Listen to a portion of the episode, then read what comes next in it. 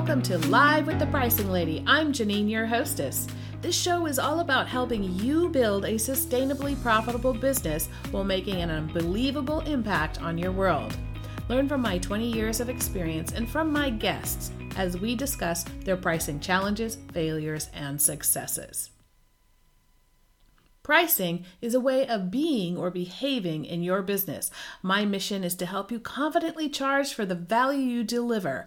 Pricing is either hurting or helping your business. Let's make sure it's helping you reach your dreams. In this episode of Live with the Pricing Lady, I talk about 12 questions to ask yourself when pricing your offer. When it comes to setting prices, most people don't go too far beyond thinking about how much does it cost me to do this and what is everybody else charging. But there are many questions you should and could be asking yourself if you only knew them. So, in this episode, I share with you 12 of the most important. Sit back, relax, and enjoy the episode. Welcome to this episode of Live with the Pricing Lady. I'm Janine, your hostess. It's such a pleasure to have you here with me. In this episode, a solo cast episode, we're going to be talking about 12 questions to ask yourself when pricing your offer. Now, you might think that this is pretty easy for me, but I gotta tell you, when I started writing down questions, there were a lot more than 12. But I didn't want to overwhelm you at the start, so let's just cap it at 12 for now to get those creative juices flowing and to get you started. If you follow me, then you will know what the very first question is going to be because you probably heard me say it 101, 1001 times at least. So, the first question you want to ask yourself is Who's my target customer? Now, I know some of you may think, well, why is that the first question? Wouldn't my first question be related to my offer? And I always think the customer should come even before that because too often people are out there making assumptions about what their customers want, developing offers that then don't suit the market. And this is actually one of the number one reasons why businesses fail. So, we want to make sure that you understand those customers so that you can bring the right solutions to them that they're going to be absolutely willing to pay for. So, question number one is who's the target customer? Question number two What's the problem the customer is seeking to solve or the transformation they want to achieve, right? So, depending on your type of business, this could be different. And let me be clear about something. These questions are relevant whether you have a product, a service, or a software, or some combination thereof. So, you want to understand what they are looking to get help with. And then, once you understand that, then you can start to think about the next question and the third question is then how can I help them solve that problem or achieve that goal? Now, I've run into this with many clients of mine over the years that they were struggling to sell, and the reason was there was another problem in the way before they could actually sell what they wanted. And if they found a way to help the customer solve the first problem, they would then be the first people in line to help them solve the problem they really wanted to solve in the first place. So, again, by understanding your customer, then you can bring the right offers and solutions to them at the right time and make that sale or make that connection with them. Question number four What are they willing to pay to solve that problem? And then, what are they willing to pay for your solution to that problem?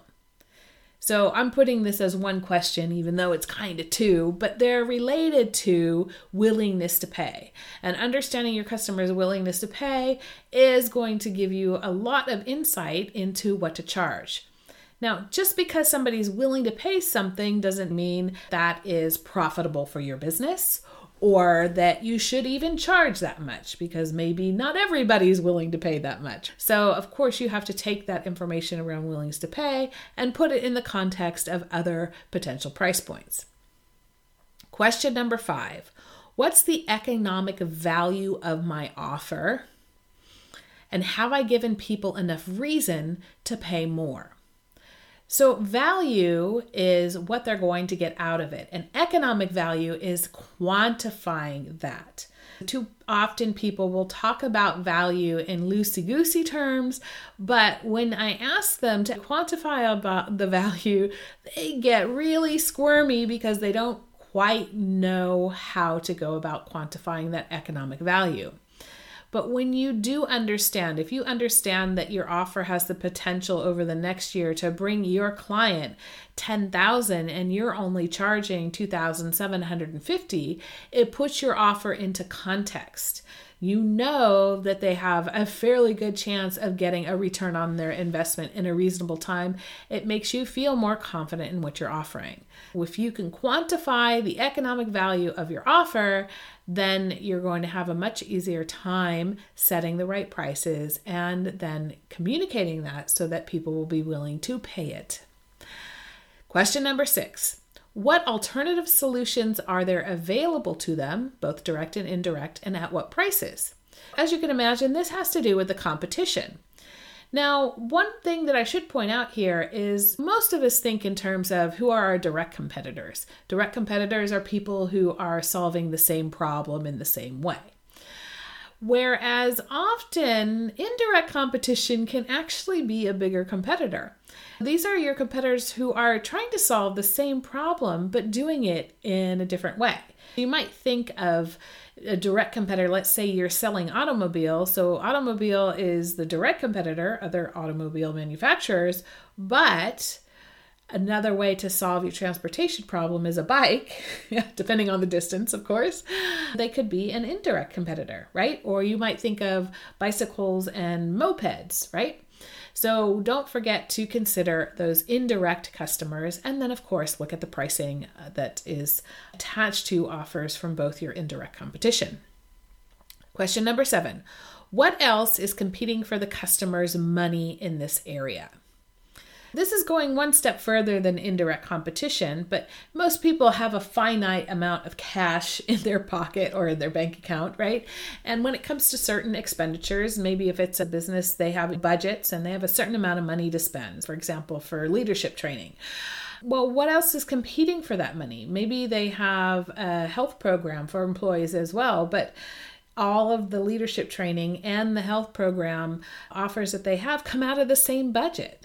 So there you are again. They're actually maybe solving two different problems, but they're competing for the same money. This can happen in business to business situations. This can happen to in business to consumer. Basically can happen anywhere. So it's a good idea to have a think about what else might be competing for that money because then you may be able to find ways to manage or deal with that or address those. Number 8 who will be deciding what to purchase and how much to spend, and how is that buying decision made? I think, and so it's important in the context of your business to understand that. Now, if you're selling B2C and nobody else is involved in the conversation, then it's fa- relatively straightforward. But if you're doing, even if you're selling B2C, but maybe it's a husband and wife situation or a partner situation where there's more than one person involved, the decision, that can be very important for you because they may have a lot of influence over what is purchased. When you understand who's making that decision and how that decision is made then you can factor that into your own conversations around pricing and or how you or what prices you offer how you offer them, and what you offer. Let's see. Question number nine How do they want to buy it?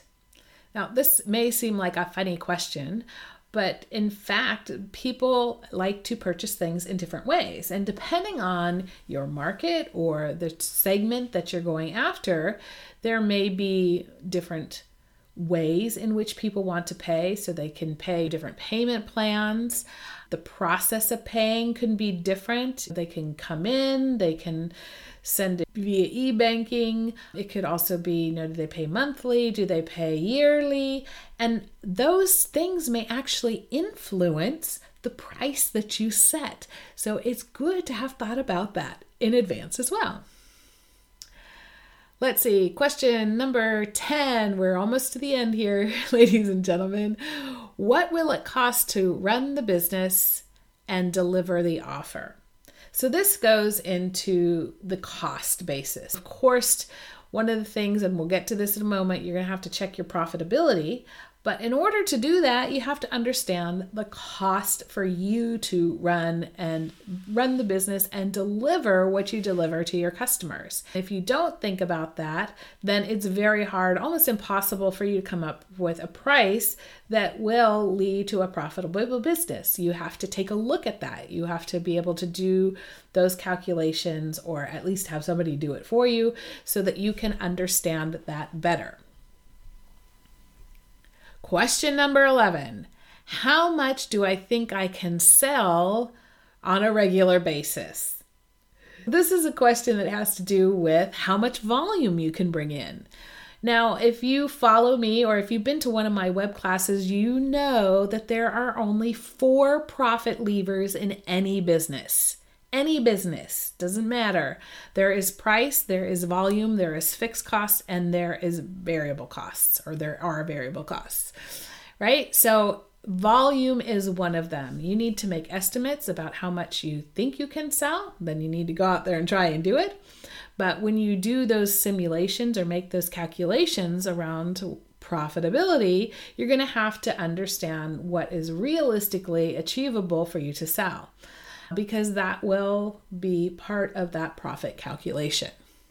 So it should be of absolutely positively no surprise that question number 12 is at what price can I be reasonably and sustainably profitable? So here's a tip for you because this is a mistake that a lot of businesses make. I even had this conversation with a client this morning. The approach was, well, I just need to cover my costs right now. And so I'll set the price based on covering my costs. But that is the wrong approach. You actually want to set your prices based on having a profitable business. You don't have to be exceedingly profitable if that's not your goal, but you need to be reasonably profitable because your profit is the fuel that drives the engine of your business. So please, please, please when you come to setting your prices, you want to look at how you can be reasonably profitable up front so you can get that engine running in your business and build that sustainable profitability. Tactically, you can do some other things here and there if you want to, but always, always, always, please, please, please set your business up, set your prices up to be profitable from the start. So, those are the 12 questions I wanted to share with you that you should be asking yourself when pricing your offer. Now, as I said, there are loads of other questions. So, I think what I'm going to do is I'm going to take some of those other questions I had for you and create a part two of this solo cast episode so that we can dig into some other areas as well. I wish you all the best. If you have questions or if you'd like to find out more about how to work with me, head on over to thepricinglady.com and check out what we have there on offer. You'll find lots of episodes that will answer a lot of your questions. And of course, if you'd like to book that call, just click on book a call and we'll get something set up. Have a great day and as always, enjoy pricing, everyone.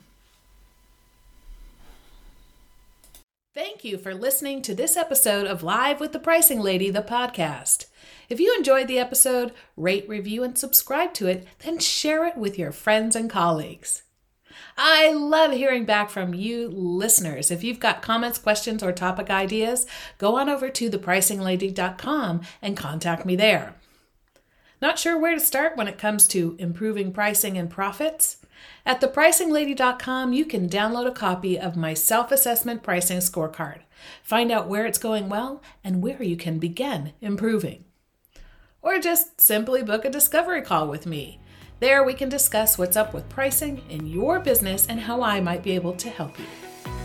Thanks once again for joining. Remember, pricing can hurt or help your business. Let's make sure it's helping you reach your dreams. See you next time, and as always, enjoy pricing.